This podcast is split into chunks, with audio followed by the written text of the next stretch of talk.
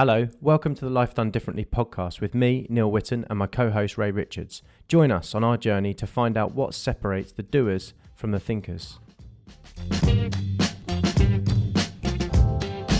Hello. If you are listening to Liam McGough from Big Trees to Big Brother and back again for the first time, then you should probably check out part one of this conversation because this is part two.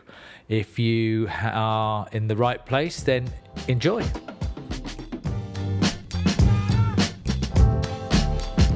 I left and, and went.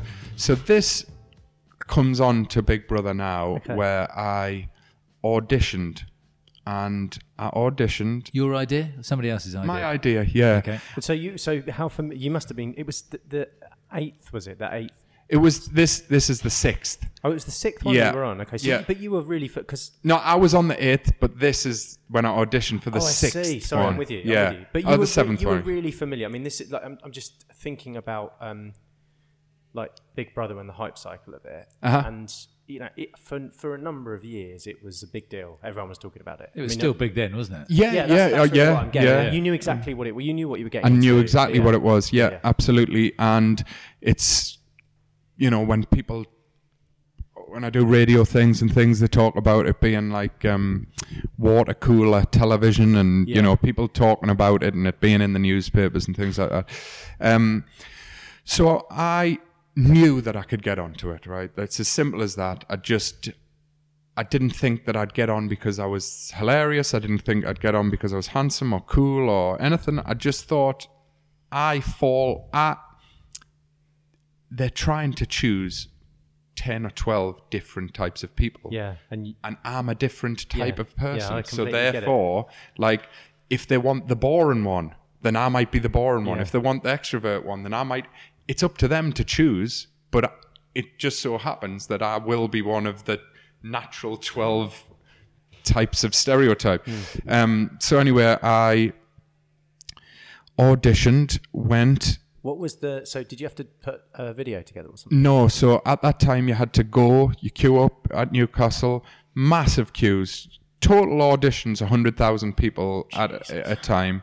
Um, so you would go, and the first game would be like like team building type games. Um, you know, can you all stand in a row and lift up this uh, broom handle at the same time? Can you all run around in a circle? And there was a kid in my school, and he pretended not to know me when we'd known each other all of our lives. And he said um, to the guy, I'm mad, mate. I'm mad. I'll do anything. I'm totally mad. I'm like zany as anything. I'm like the maddest guy ever.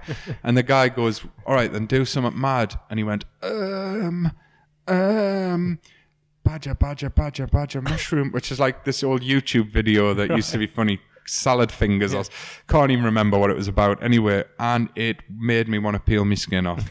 it was so horrible. And every the room crash. was just thick with like custard energy, and it was it was horrible. I felt very sorry for him, but I thought, oh, if these are the people that I'm against, then I am all right. You know, things are gonna be things are gonna be okay here. Um, other people tried to stand out by saying things like. Um, by being cheeky to the runners and the and the organizers and you know have some biscuits fatty. And i thought all right i know you want to be the outspoken person but that person has feelings. And so i'm not auditioning here but don't say that again. And i i feel like i was smart enough to know that it wasn't just when we were auditioning we were Yeah. auditioning you know? So, And so it sounds like you were uh, as best as you were able yourself. yeah i thought i just felt confident that that would that that That'll be enough. That would see you through. Yeah. that that's what they were looking for Yeah. Yeah, yeah. and that you know if by chance my personality was the one they were looking for by pretending i could come in and out of it But isn't by being is- isn't one that, tracked Isn't that the secret to life? Really, is, is Yeah. You know, to be yourself. And you know, we've talked it so, about it so many times, but this idea of coherence of you, where you you think one thing, yeah you know, and and and you and if you're able to behave in the same way and say things that are in line with the way you think, that life is just better. yeah oh Because- definitely Because you can who is it? Is it Oscar Wilde who said, you know, be yourself. Everyone else is taken. Yeah, Yeah, right. yeah. It, it, it's just it's it just makes life easier. It does, it does, and you don't get caught out telling Yeah, lies. and- exactly, yeah. But you've got to be the best version of yourself. Yeah, that's you that's, know, and that's, that's the that's the difference. Yeah. that's the difference, isn't Yeah. it? Because Well, I you, think that speaks to what we were talking about earlier around being able to reinvent yourself with confidence that you'll have a go. You know, Yeah. what you were Yeah. saying about. yeah, because if um, know, you're just fake it till I yourself, make it, if that- you yeah, if then you're just you, yourself, you. well, well, my point is that if you're just yourself as you are now, then you don't grow. yeah, But it, but if you, you if you um, if you're prepared to take a few risks, if you're prepared to get out of your comfort zone, Mm-hmm. yeah. you can grow. Yeah. I mean, if you're feeling low as a snake's tummy, then you go to an interview, then being yourself's not going to help you. That's right. No, that's there. exactly right. So yeah. you need to be able to tap into times when you Hmm. are emotionally available or strong or capable or you know, yeah, like I say, the best the best version.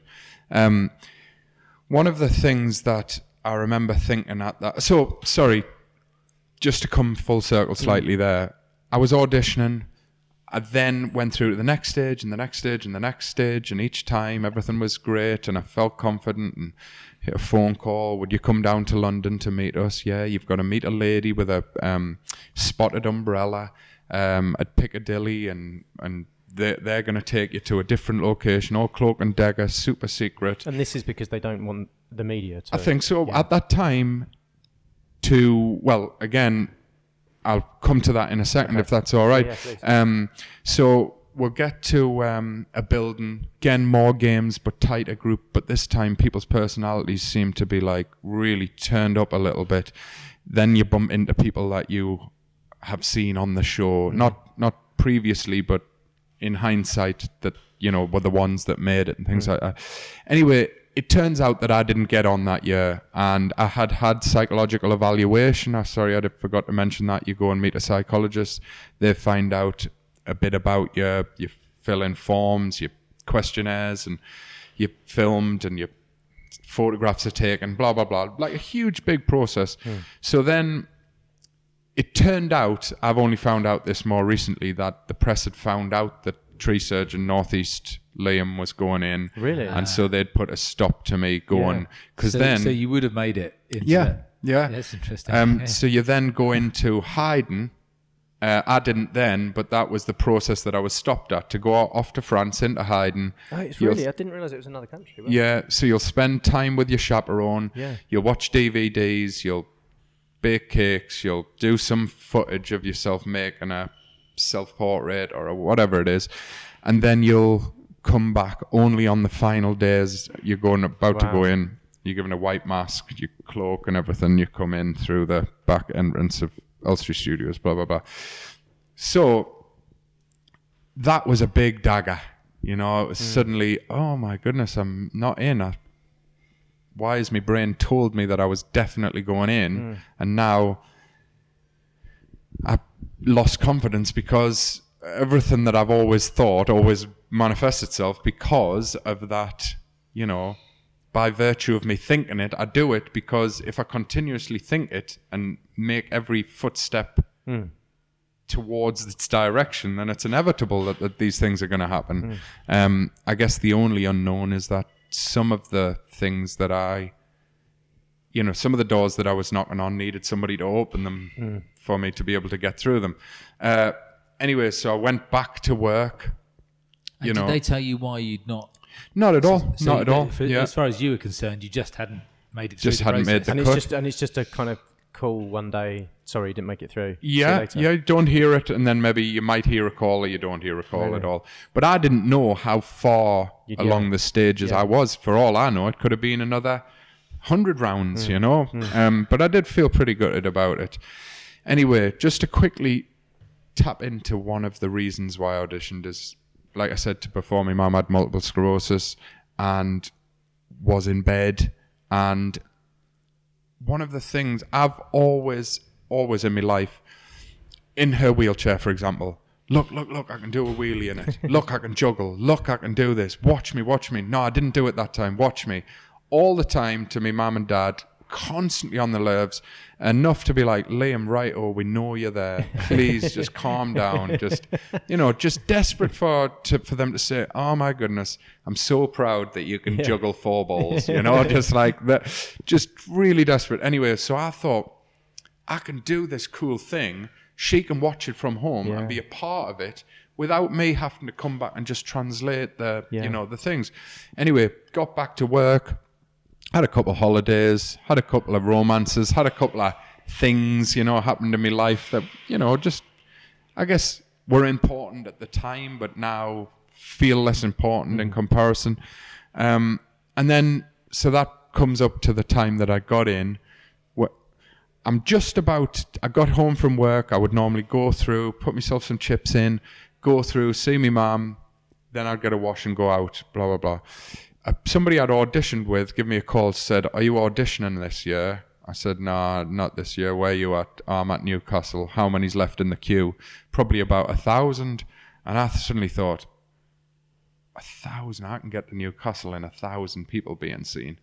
So I just jumped in the car in my works clothes, went there. This time, I just, I don't know. I just knew. I just knew it was just like a.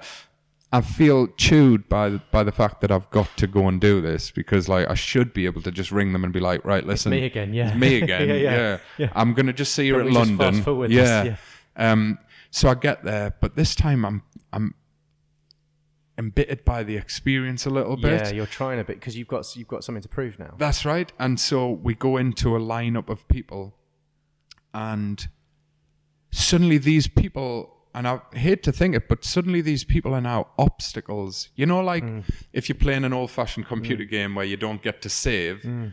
You flash through the first few levels to get to the level that you're trying on, and you don't even really think about it, you just do them. And these people were that for me. So it was, you know, put yourself in a lineup, and then it was like, right, between yourselves, guys, decide who's the smartest, who's the most attractive, who's the.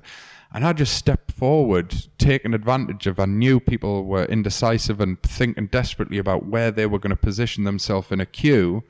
And I said, um, right, I think it's just easier if I do this for everybody and just moved these people So physically. you, so you just took a, like a leadership. I just took a leadership role and just made sure that anybody who was looking was only seeing me and Yeah. nobody else there.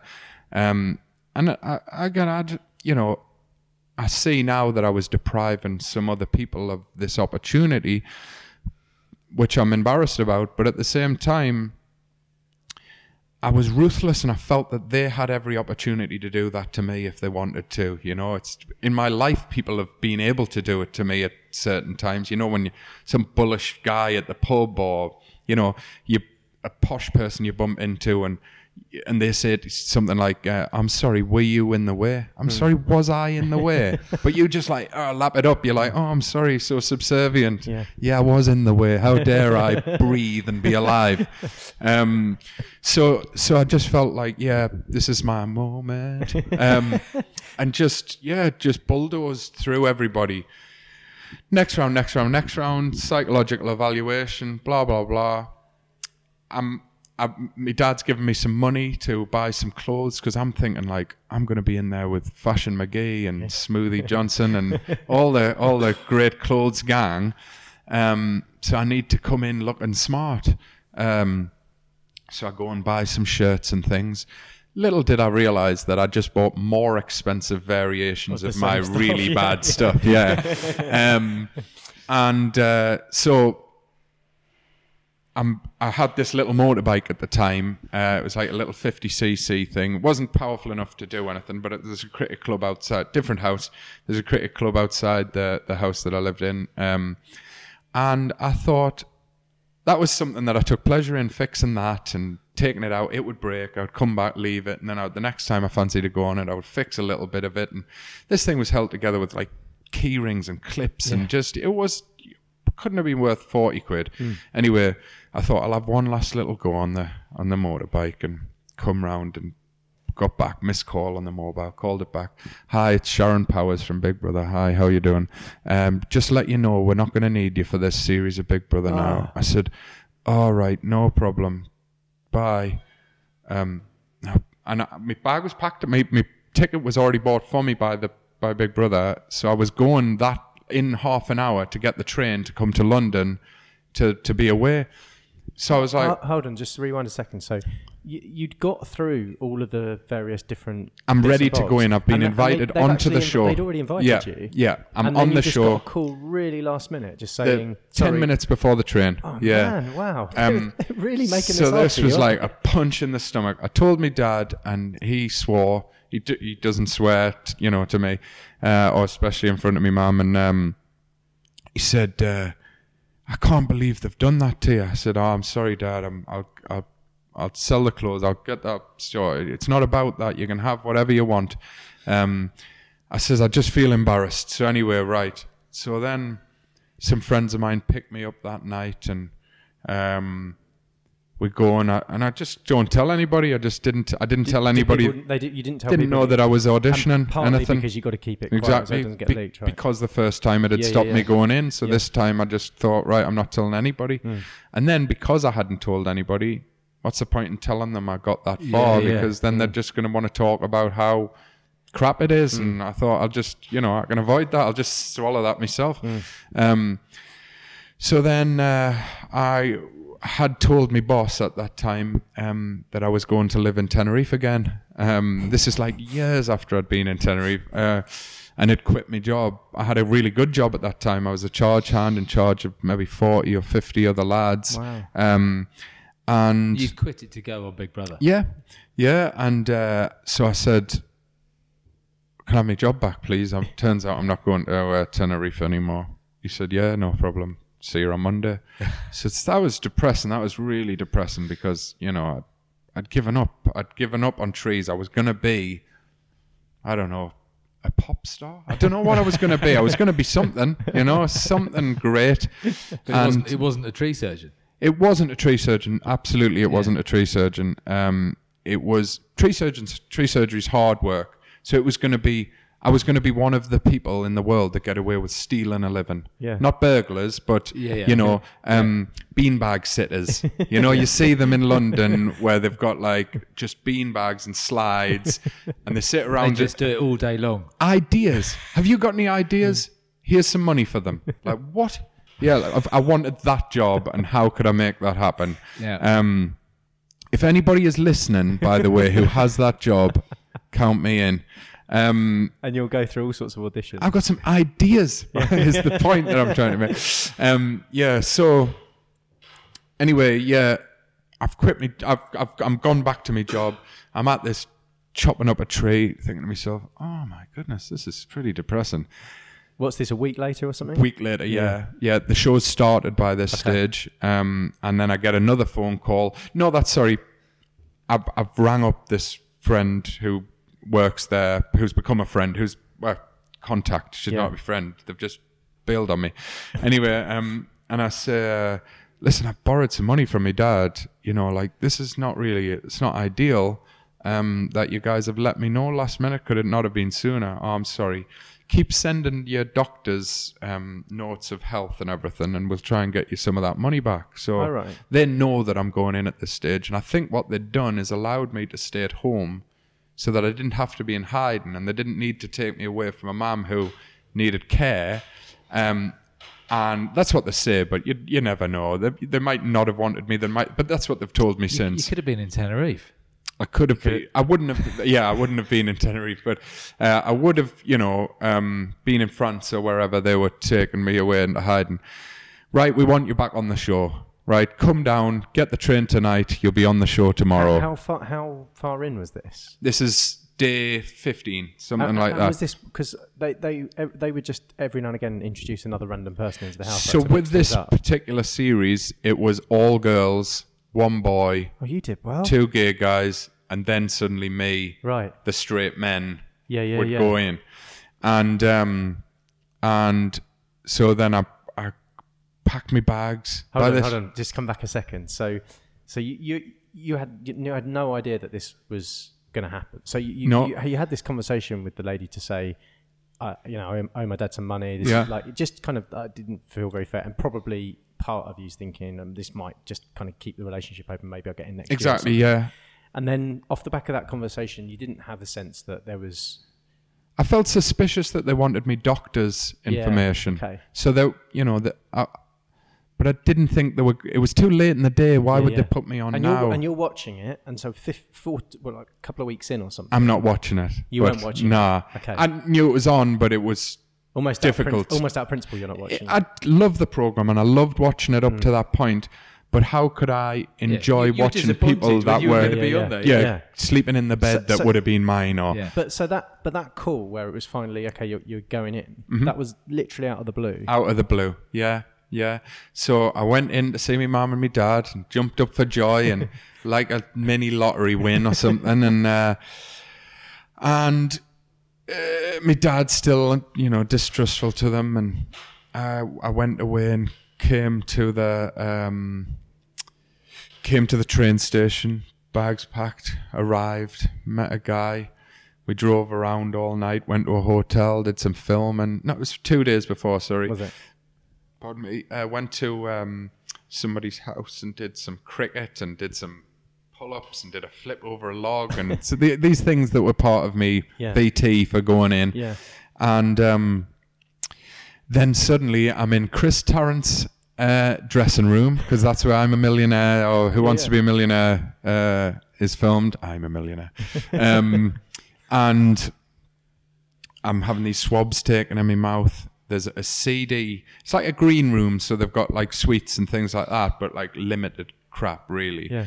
Um, not that I'm a diva already, but at that stage, you know, but I'm, you know, just like a, a few bags of M and M's or something like that. But you're there all day, so I'm smoking ciggies out of the window, and and uh, there's this CD on it, um, but it's only got like six tracks on it and a little CD player, and the volume's like stopped, so it only goes up to four Yeah. to prevent people whacking it up, you know, whatever. So I'm not going to have a beer. There's a beer there for me if I want one, but I'm not going to have one because I want to. I don't know why, but I just I didn't feel like one, and uh, and this song, um, "Don't Leave Me This Way," Yeah, yeah, I know, I yeah. can't deny, it, but it goes ooh, ooh, like at the beginning, Yeah. and I was doing that over and over again, just because that was the only music on that pop track or whatever that calmed me down, and I was doing that uh, into a fan. Have you ever sang into a fan? right. So I was singing it into a fan by I'm going to myself. try now. It's makes you sound great. Um, Really? yeah, it does. It does. Really? Yeah, it does. I mean, Try that, mate. Uh, yeah, I have such a shit voice. it, I think it's the constant air going into you. All right, I don't know. I don't know what it is, but it sounds a bit v- When you say into a fan, you mean a, literally a fan, not somebody who just thinks you're great. Don't sing it into somebody's face. no, I mean, All right, God, if anything, that's going to make you sound terrible. Unless you're great, I don't know. But um, so yeah, into a fan and uh, and smoking the cigarettes, and it's like right, um, three hours, two hours, four minutes, three minutes. Are you ready to go Oh, in? so hold on, I hadn't quite caught this. I knew that you were on the build-up. I didn't realise that you're sitting there waiting to, To go in? literally go Yeah, straight to the house. yeah. You knew that, right? Yeah, yeah. Well, I was told it, but even then I was thinking, these are going to do Yeah, something to me here last minute. But I knew I was going in because you know it was a it was the launch night for us Mm, to go in. So um, suddenly mask on in the back of the car. The car drives me round the corner. Uh, somebody opens the door for me. I say thank you. Um, and here's here's a little bit of sub advice for you. Um, whenever you watch those programs, just watch out for who says thank you to people. Ah, interesting. And I always yeah, work out yeah, who I like based on, you know, somebody opens a door for them, they're like, get out the way, I'm famous, you know? um, so I, I got out the door uh, and suddenly I looked up to my right and biggest screen I've ever seen, bigger than a cinema, I'm on it. I'm thinking, oh my goodness, this is amazing. Um, and these rows of people, they already know my name because they've watched the VT before I've got out the car and for whatever reason, my VTs they, they like me off it. Because there's a whole thing there, isn't there? of, Yeah, I like, mean, if- you sink or swim again. Exactly that, and and more often than not, I've seen people that I've ended up liking be booed inside out when they go in because their VT is showy or or whatever, and I don't know what they've made me out to be. Well, because they can control it. can't they? exactly, yeah. Um, I mean, you will tend to find that horrible people get the worst treatment from the editing Yeah, process. yeah. So I think this part, yeah, Yeah, yeah, If you say nasty things all the time, then the, you know they're going to edit it that way. Um, so I like think I'm going to clap some of these people's hands. I'm not going to be walking down Wembley Tunnel, you know. So I'm going to take advantage this of this. is as close as I'm gonna get. exactly, yeah, yeah. So I slap a few hands, and I'm like trying to breathe, and and uh, and then I walk upstairs, and I and then they start chanting, uh, and I'm thinking, what what Is is, this that? just is this with like where Davina would be? She would she would was The- she the host that year? That's right, but they don't they don't do the talking to people. They didn't do the talking to people on the way in. Then Got it, okay. she would So- just be down in another one. She'd be like, so "Oh, this is more just watching you do your thing. Yeah, kind of- okay. this is Liam. He's 21 years old. Yeah. He likes cheddar as his favorite cheese, or you know, zany questions or whatever." Favorite um, sandwich? Uh, yeah, he- tomato ketchup yeah. and He uh, wa- yeah, he once auditioned for um, you know Durham County Cricket Club or whatever that was. So um, and then suddenly I looked round and waved at everybody, took a breath, went in the house, and suddenly it was like. I guess being inside The Simpsons or something, everything was so bright and TV-fied. It wasn't a natural light, so it wasn't a light that I was used to.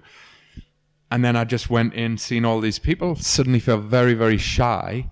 Yeah. But then I thought, nah, I'm here. They're here. Nobody's better than anybody else. You know, I've just got to do the do.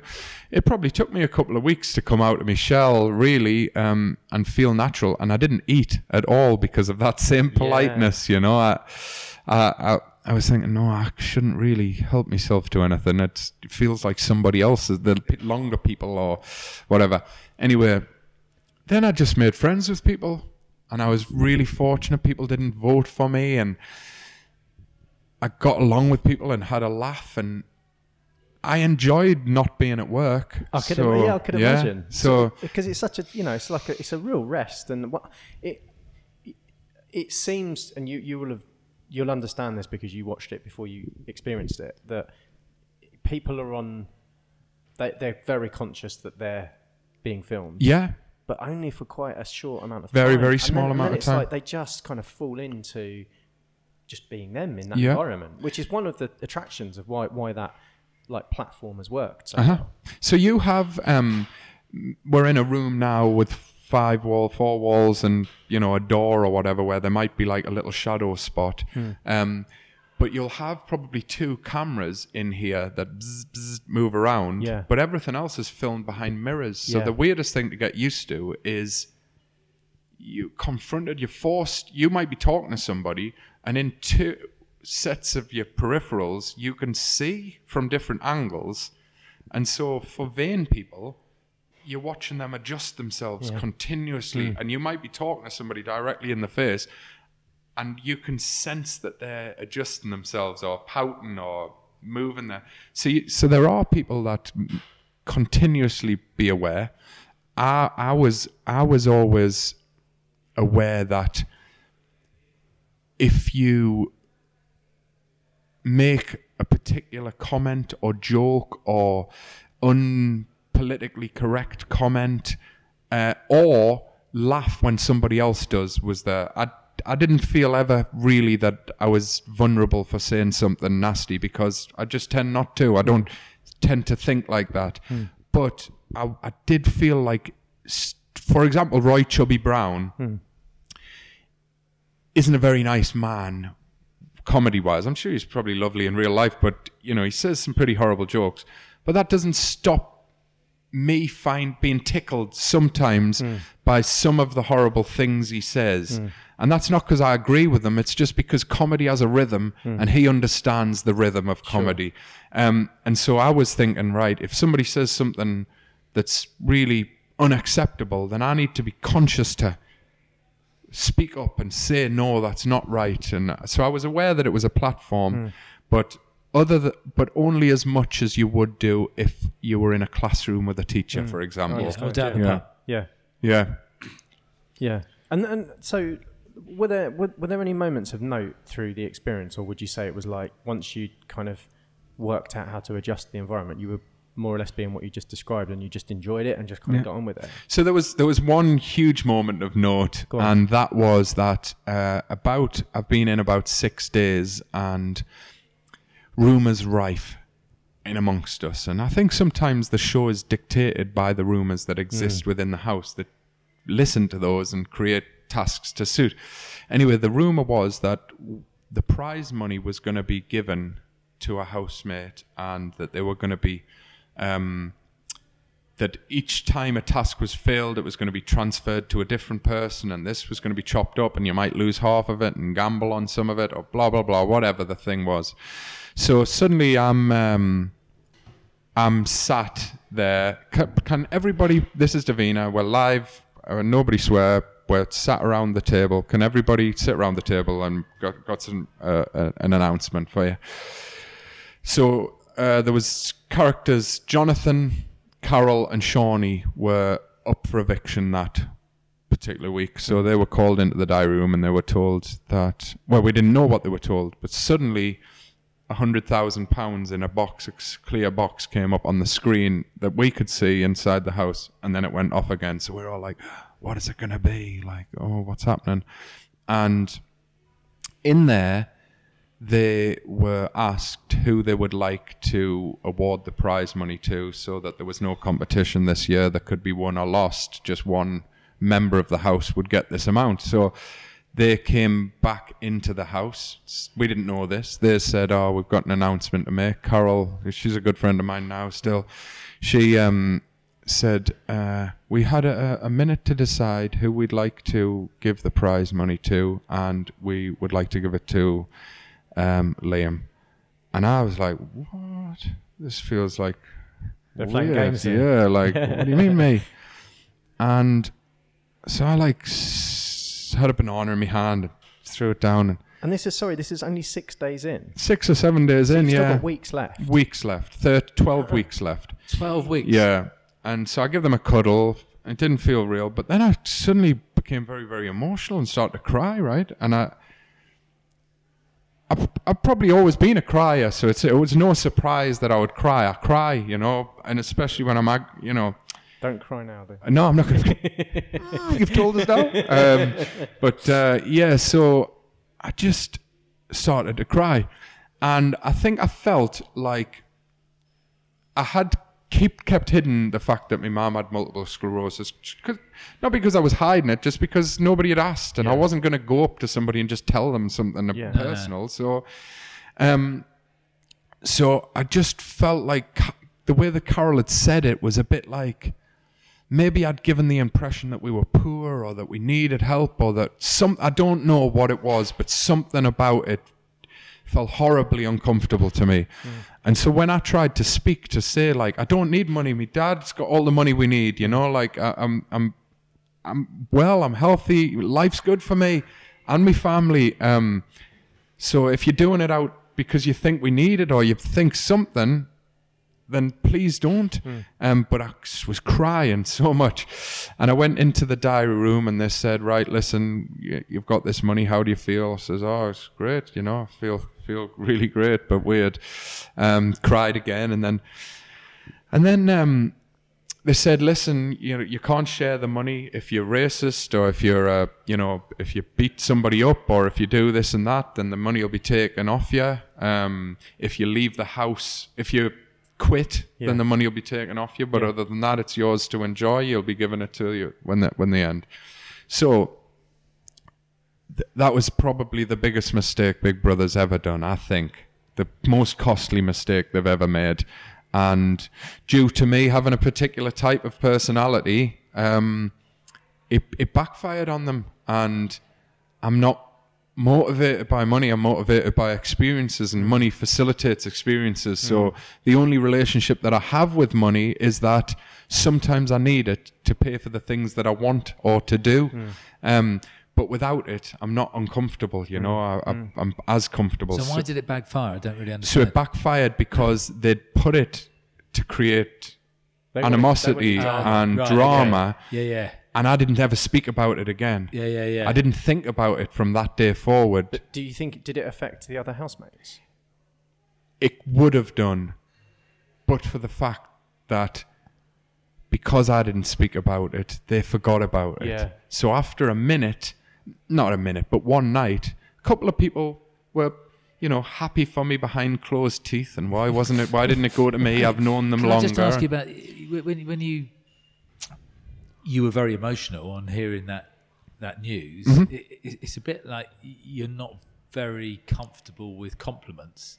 And, and this, and thi- that, and this was a massive compliment from those people Yeah, Yeah. to have voted you yeah, above everybody else, and it was it was just a compliment.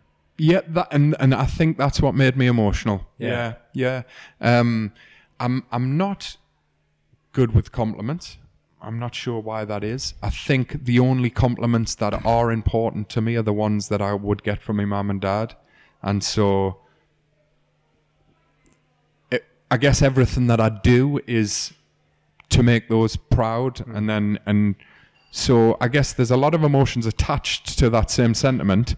Um, but yeah, ag- again, I'm I'm not so bothered about the criticism either. Hmm. So Yeah, I don't I don't like. because you because you're in charge. You, you you're the best judge of whether you've I know when done I've been an something. arsehole. Yeah, and you know when you've done Yeah, something yeah. good in the world. yeah, and I know when people have judged me badly, Yeah, and I know in my heart of hearts when Yeah. I'm probably ignoring the fact that I was that at but that, that, that time or all whatever. comes back to you being yourself, doesn't it? Yeah, You know, y- y- yeah. If you try and be yourself, you know, and benchmark.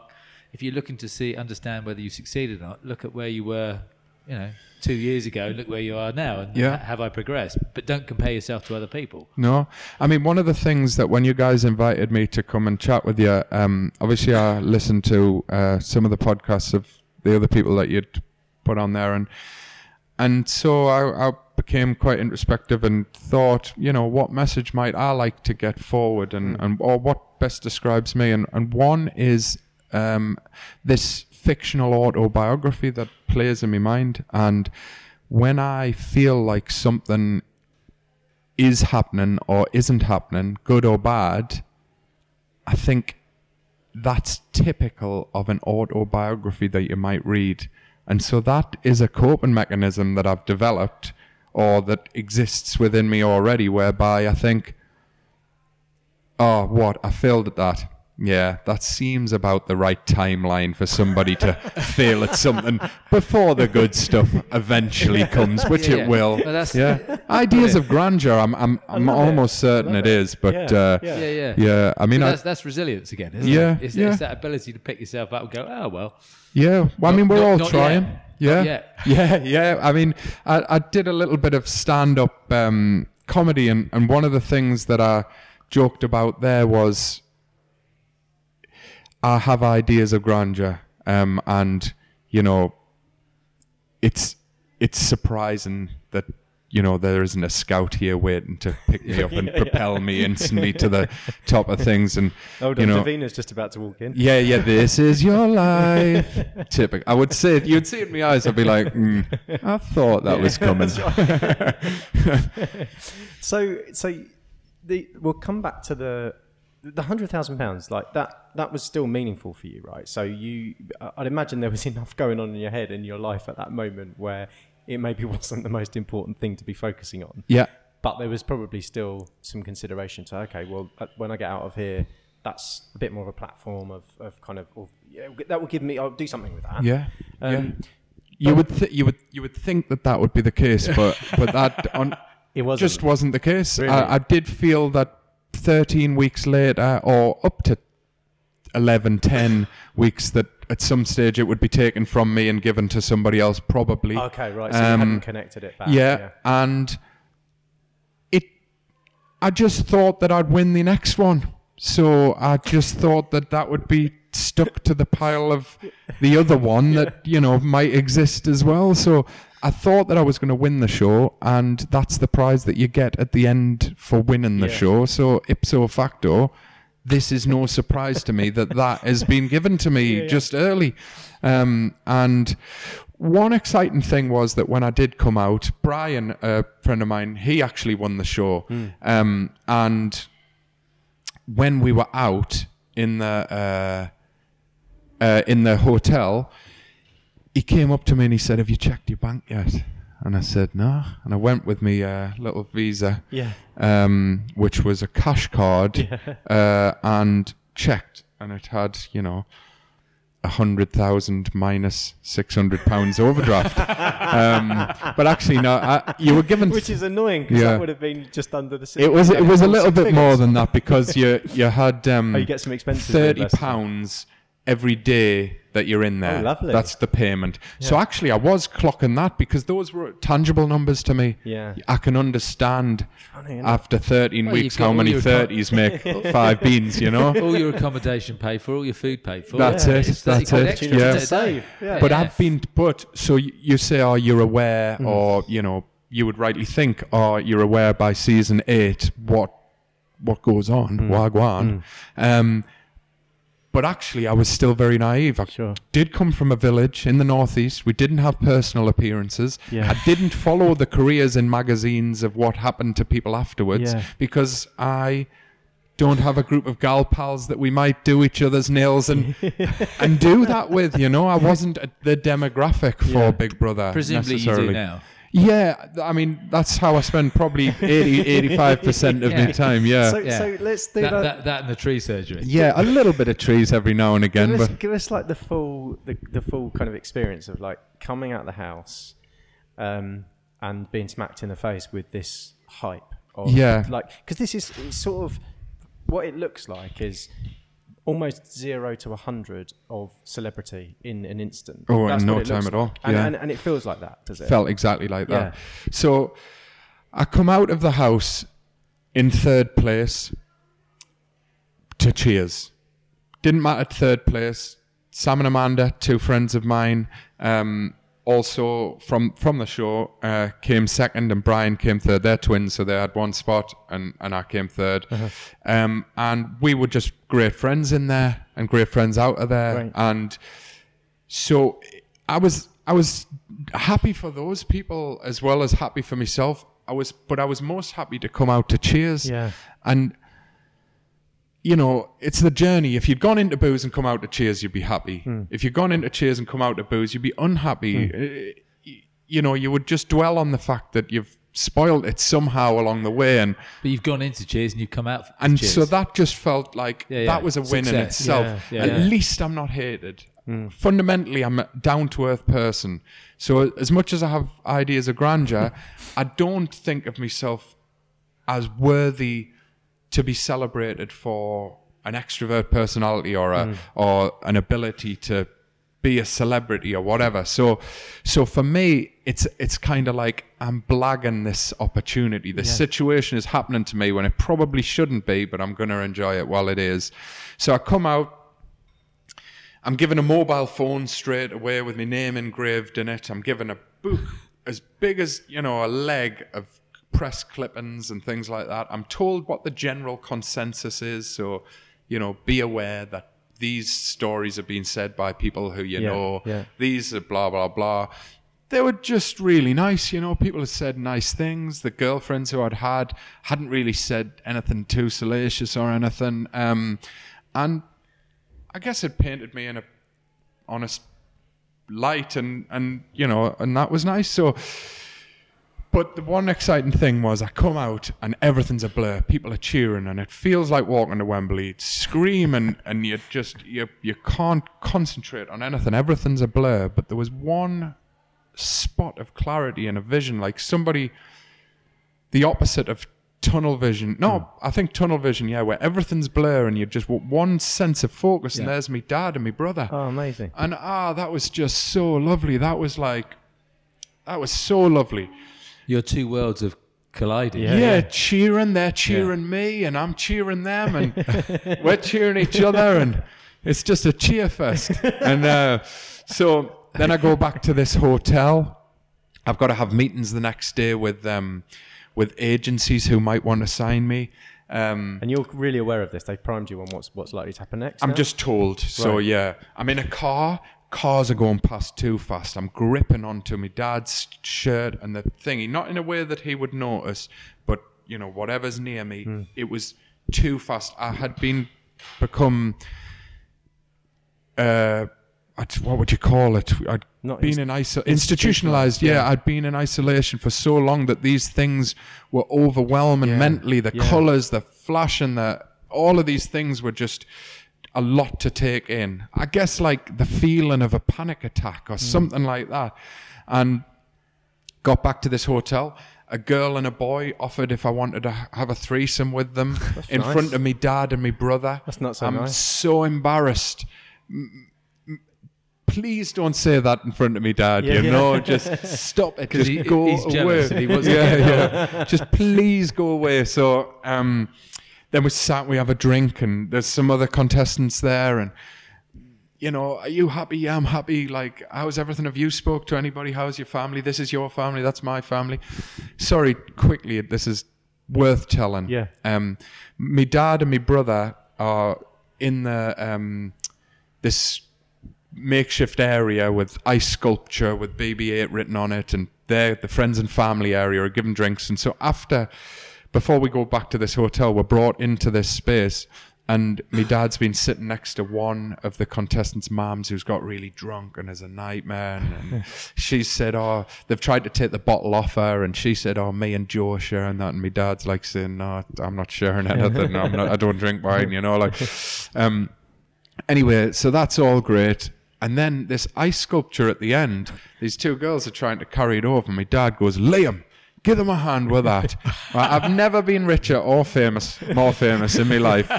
And I'm carrying a soaking wet, half melted BB-8 thing by myself or outside. And they're just like, just drop it. And I just drop it. That was satisfying. I mean, breaking yeah, an ice sculpture. yeah. But but I was thinking, how am I, Dad? Gives a moment. Like somebody's got to be like, I've got to be the flipping chimney sweep, have I? Um, so, so anyway, but that, that was nice. I mean, that was a nice. I think back on that very often about me dad, and that, you know, that's that's a nice thought that I have. Um, so we're at the hotel where we- you know we go up to the bed. There's only a double bed in there, so my dad and my brother have this double bed. I sit in the bath awake all night, looking at me Oh, uh, wow. press cuttings. Pardon me so I'm red eyed and go off the next morning and go to this really swish hotel and there's a girl server. She's got some Arabic writing on the bottom of a tramp stamp tattoo thing. and my dad wants to tell her what it means and it doesn't mean what she thinks. My dad's not Arab, but he, you know, he lived out in Saudi Arabia. And and I'm saying, please, Dad, like, can we just all be a bit behaved for today? like, we can be our real selves in a little bit, but uh, but for now, we've got to like pretend to be actual people. Um, and and I, I guess you know I'm so sensitive that you know these things equate to pounds now, maybe. Um, so uh, I, I go up to the first agency. I say, right, I'm trying to be like, you know, a bit suave about this. I say, oh yeah, you've got this person and that person on your books. Yeah, I know who they are. I've seen, I've seen them on things and blah blah blah. I says, so how much are you offering? They're like, nah, we're not like that." offering anything. Like, we'll take twenty percent of what we get you. Yeah. But uh, but we're not offering anything. I says, all right. Well, it's just that they're, it's like that's not how it works. said, all right, no problem. Well, I'll have a think on and I'll go and meet somebody else. And met the next one, and they had more famous people in their books. Ultimately, that's the decision I made. Um, you've got the most famous people in your book, so I'll go with you. Um, and went with them. Suddenly, I've got an agency, and it's like, oh, let's get cars here, and like, let's get cars there, and who's paying for the cars? Who cares? It's on me. I am paying for it. I didn't know at this stage.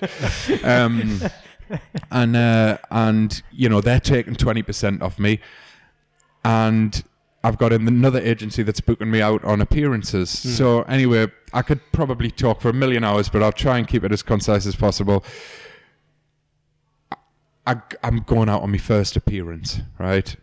Again, What what is it? What's the appearance? just to appear, literally. No, no, but where where? Oh, the- this is in Glasgow. Um, Okay, so it's a club or something, It's right? at a it's at a university club, yeah, um, and it's nice. And we're staying at a Malmaison hotel, and it's all yeah. lovely, Yeah. right? And uh, I get there and I say to my tour manager, who again became real great friends because we did it for two years, maybe joking, like six hundred gigs or something like that. We Really? were we were everywhere. Yeah, we went everywhere, and um, so he. Uh, Oh, and I got into DJing as well, but I'll tell you that in a bit. Okay. Um, so he, um, I said, he says, "Are you ready?" I says, "Yeah." Are you nervous? Yeah. I says, "What the hell do I do?" I've just suddenly thought I'm go- I'm about to go on stage and I don't know what to do. He says, "Don't worry about it. You'll know when you're there." Okay. I say, "Yeah, all right then." Spot on. What? and then suddenly writes, "Go time." I'm given a microphone. Lots became easier than that, and there hmm. became a rhythm to it. But I'm given a microphone. And I'm out onto stage, middle of the stage. Yeah, cheers, well, Liam, oh, baby, it, whoa. Hello. Uh, yeah, way. Are you all right? Yeah. I'm looking around like, what do these people want me to say? Does everybody remember Brian? Like, I, I'm just spinning on the spot thinking, oh, and and and so I just think right, and I just go down and I just tap hands with people, and I go over to the DJ and I give him the microphone, and I also give him the eyes as if to say, "Help, please Yeah. help, Yeah. just play a song or something." Um, and he does, and so that was my first experience of it.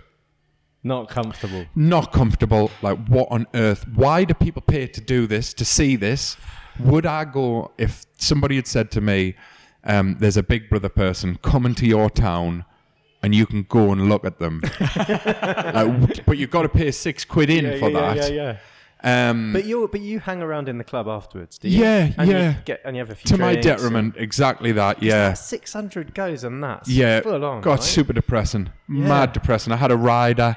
Um, my rider was uh, just Stella and vodka. Yeah. I developed a method of getting drunk very quickly Go on, because was it? going into those sober Yeah, is I a know. no can do. No. You get the small bottle of red wine Yeah. and the small bottle. Don't do this at, at home, anybody, unless you're like, or not, not unless, I- just my don't daughter- do it. you've got- My daughter's not listening. To Right? this. Yeah, unless you got six hundred appearances Yeah. to do. Yeah. Small vodka, small red wine in one glass, drink it. Oh, you're and you joking. go out as if you've had, I don't know, five pre drinks at home Wow. or something like that. It just makes your face red hot. Wow. Um, or it did then. I, you know, I don't drink so much, but anyway, so it was like, yay, uh, yeah, uh, like like a yo-yo of like cheering and anxiety, depression, cheering, you And know, did- in that and- cycle. And, and when did it stop? When did when did when was the six hundredth one, and why was it the six hundredth? Um, it it it didn't stop because I was then went off to do this um presenting this zoo magazine tour where it, it's go around the nightclubs trying to find the next glamour babe, which sounds lovely, but got pretty depressing as well. Um, then. You know, we want to give you more gigs. Can you DJ? Yeah, I can DJ. So I just go and buy a set of decks and I just sit at home and I learn how to press play and I go out to gigs, I put the CD in upside down, I speak over all the mixes, I get drunk on occasion and start singing along and shouting stuff, and I've got my friends with me and I want them to speak, and I, you know, all of these occasions when this night when your friend Rick uh, and I met, it was Yeah, at Manchester. I'm just going to segue into that really quickly because Yeah. I just thought earlier about how I said to him that if we do do this, I'm going to mention him. So I don't. So I just explained that Rick, i- Rick is a, a mate of mine, and they got so they were, they were in a band called Absent Elk, and they got signed. And they actually toured with Girls Aloud, which is their like moment of fame. Yeah. They played the O2. They were real like had a heyday. They're a good, really good band back in the day. And um, he so the the way that we found one another was um, he told me that. Um, he'd met you at one of these kind of celebrity parties or Yeah. something and just got on really well and had a great night with you and thought That's you were a right. great guy. Yeah, and we that's did. kind of where it Yeah, came we had a great laugh. Yeah. Um, I don't know if his was on the way up at that stage or on the way down. I think he was on the way up. So we did, I, and probably mine was on the way back down. Right. So we we didn't reach at a pinnacle Yeah. or at a high point.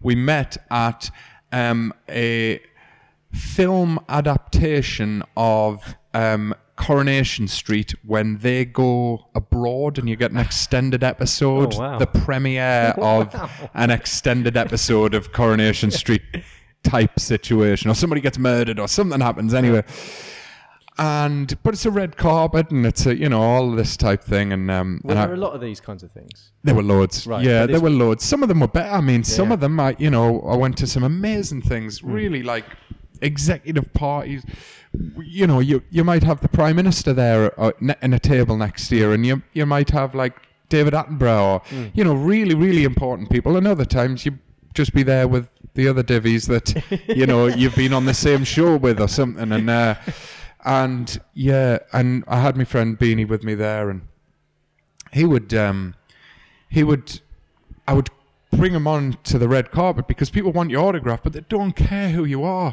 They're just so you'd get your yeah, mate to sign yeah. his So he would be like, I, I would be, I would just pass it to him, and he would sign it, and and it was those times that just gave me the best laughs. Yeah. So- because so- sharing it's the best. Being doing it by yourselves lonely. that- Yeah, that's really interesting That's actually come because we, we, we, Yeah. that has come up quite a few times. It's it's better to share the up the, the, the the highs and better to share the lows. yeah, Yeah, that's it. yeah, yeah. It'd be nice to share the loads, but um, I don't think people want to uh, share those so much. No, but if you're in a team, yeah, yeah, yeah, you know, if you're yeah. in a team, I don't, I don't know whether we're we're kind of ready to go there yet because there's probably all sorts of other interesting anecdotes and stuff. But how, at what point do you come back down to earth? So, oh, 'Cause- sorry, some that's people right. Try and ride this thing out Yeah. for, for. I mean, I'm surprised actually because two years is a long, long time, right? I would say it. Sorry to cut you up there. Yeah, yeah. I would say it probably lasted about five years for me. Did it? Yeah. Um. And you did ask a question a moment ago, and about when it came down, and I'll give you an example of when it went up, but it wasn't purposeful. I promise. Um. So, yeah, what had happened was, I was doing the DJing. I- didn't. I did do some other programs and things. I did some. Um, uh, Premiership All Stars and Cirque du Celebrity and these type, you know, I guess where can be anybody. It's a character comes along and from one of the shows and they're sent off to do, you know, learn circus and things. I'd done a couple of talking heads and the odd, but I, I wasn't used as much as I felt that I deserved to be hmm. in in some of the other stuff. Like, for example, I felt funnier than my other housemates. Yeah, yeah, more witty, I guess. Hmm. They they were better than me at a million other things. I just didn't think that they were as funny. Hmm.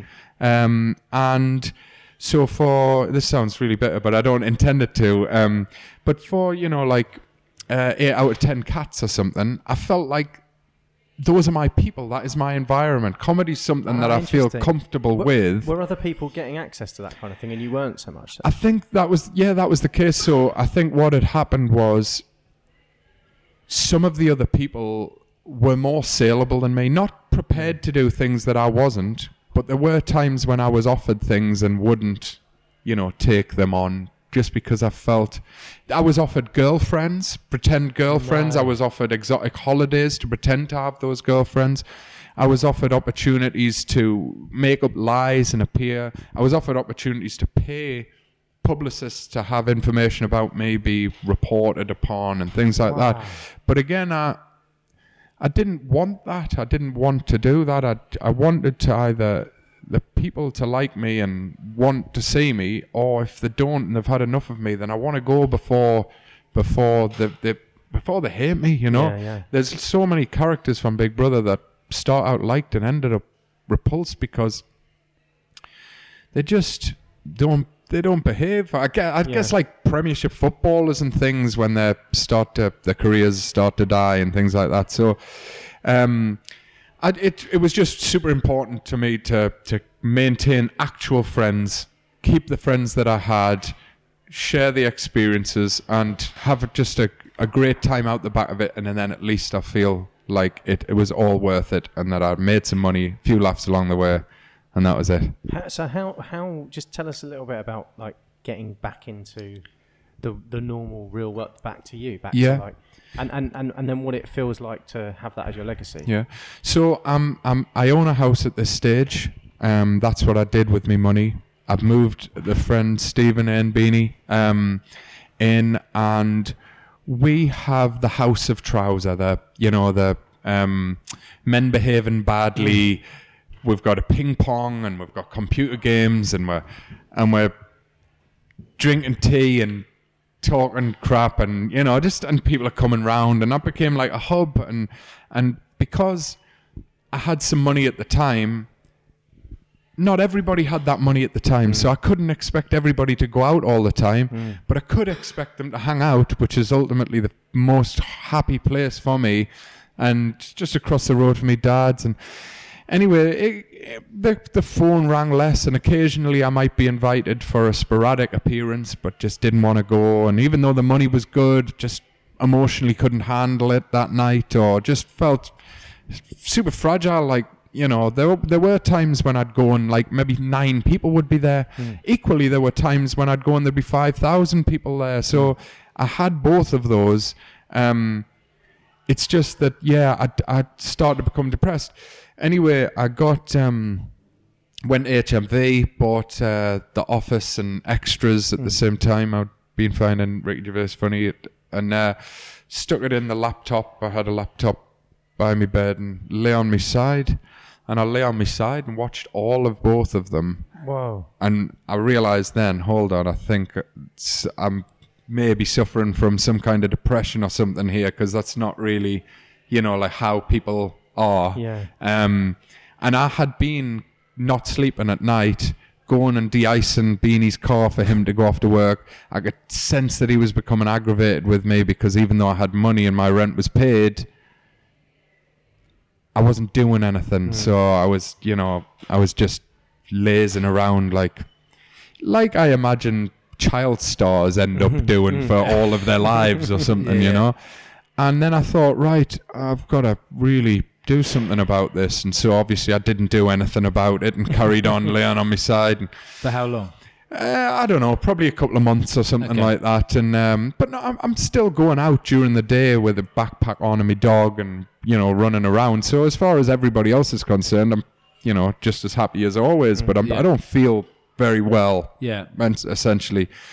And um, so then uh, I climb Kilimanjaro, I run the London Marathon, I do all of these things like Give yourself like a, another another purpose, another. yeah, to pretend to people Okay. that I'm still doing things. Yeah. Look, Yeah, I'm yeah. busy, I got stuff. but the going on. reality is, my mind is blank. I'm emotionless. I'm, I'm just numb. Hmm. I'm not. I'm not up or down. I'm just not feeling anything. I'm not excited by anything, but I'm not sad by anything. Hmm. So then Beanie has got this girlfriend, and he decides to move out with her. And I think, right, it's go time. I've got to move to London now. I've got to do something. So moving to London was the turning point for me Yeah. what was nice about going to London before I lived there was that there was some anonymity, even in times at home. I went to the Metro Centre and shut the place down. You know, you're talking about thousands of people swamping you. Really? You know, you're talking about walking through the streets. I look back, my dad's given out signed photographs of me. I know that I didn't sign them, right? So, you know, it's weird, but so, but, you know, and we'd go for nights out, and those nights out would be spoilt for me friends because people were just constantly coming up to me, and one might be rude if their girlfriend Yeah, was causing, I, I don't know, you know, things. And, um, But in London, it's different. but in London, you, every chance Kate Moss might walk past, Mm, so don't waste your time looking at Big Brother. You know, you've got real, like, actual important people here, and the type of money that I had is a novelty to people Mm. who live here. You know, it's like, oh, what you've got some change, have you? Yeah, um, so so that was a turning point. So suddenly I felt right. I can breathe again. Um, it's nothing's expected of me here. I am starting okay, yeah. um, and I just tried. I've just ever since then tried all different things. I've auditioned for for things. I've done stand up comedy. I've I've and, and this might sound weird, right? But I I. I I just know that if I wanted to be a stand-up comic on the television, that I can just go and be that. If, Yeah. but I, I know that I need to work for that, I understand where. and so the from. reason that I don't do that, or I am not, is because I don't want to do that work for that. Mm. I'm so confident in being able to become a doctor if I want to, that that I would that I would just do that if I Mm. wanted to do it, but but that I don't because. So the focus for me now is that I want to make documentaries about trees and about the people that work in them and about the world and about humans' relationships to wood and why Yeah, yeah, it's yeah, important.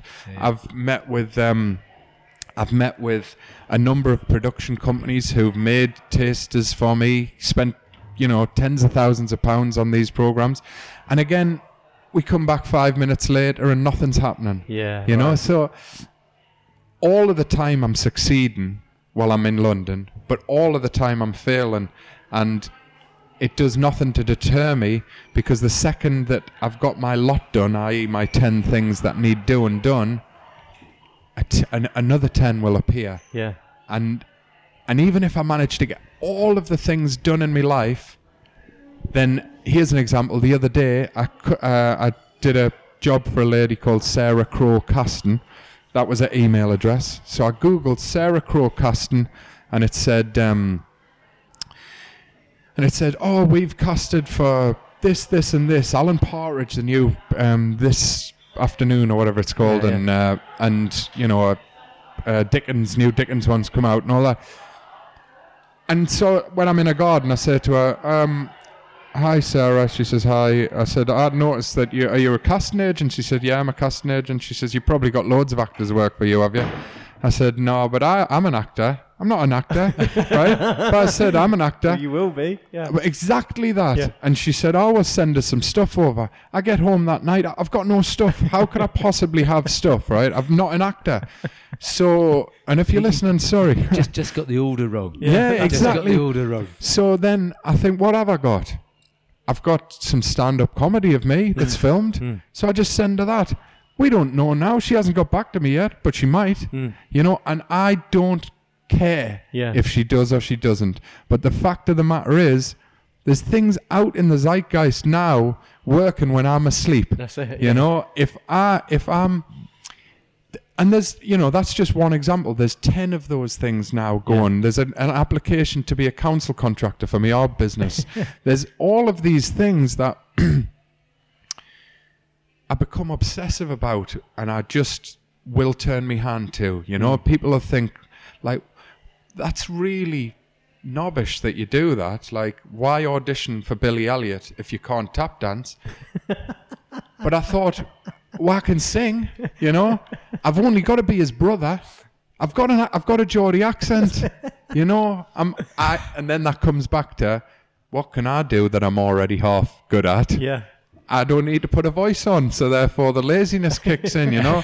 um, but like I say, if if you were to meet with me in ten years from now, I think I think it's likely that I would have had documentaries. There's going to be another made. story, isn't there? Yeah, yeah. yeah. yeah. And we're definitely going to come speak to you when we. Yeah. When, well, we're going to check in in ten years' time Yeah, yeah. because I'm Not before. fascinated. I'm Yeah. absolutely fascinated, and it's been it's been a complete pleasure. Honestly, this conversation's been fantastic. Yeah, yeah. Well, I'm Um, really might make- pleased. We're might only split it into stopping it two now because parts. a, a, it'll be too long, and, and, and, and we're going to be kicked out of this room Yeah. anytime now. So I did say if I go off on a tangent, you'd have to try and No, steer me back. honestly, So I am it was sorry. fantastic. I enjoyed it so much. So thank you, so, thank you so much. Oh, And we thank will- you. We will, we will um, watch with bated breath to see what happens next. I can't. Yeah. I, I really can't wait to see what happens. Yeah, thank you. Well, best of luck to the listeners, Yeah. and uh, and I hope you all have the confidence that you need to do whatever it is that you need to do. And thanks for meeting me, guys. Yeah, all the cheers, best. Liam. Thank you.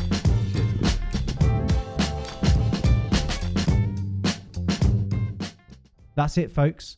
For show notes, head over to the website at www.lifedonedifferent.ly, where you'll find links, a quick summary, and you can also explore other conversations. If you're enjoying this podcast, then please tell your friends, give us a good rating, and remember to subscribe. We're also really keen to hear your feedback, so please do let us know what you think and give us your ideas over on Twitter. You can tweet us at lifedonediff, that's double F.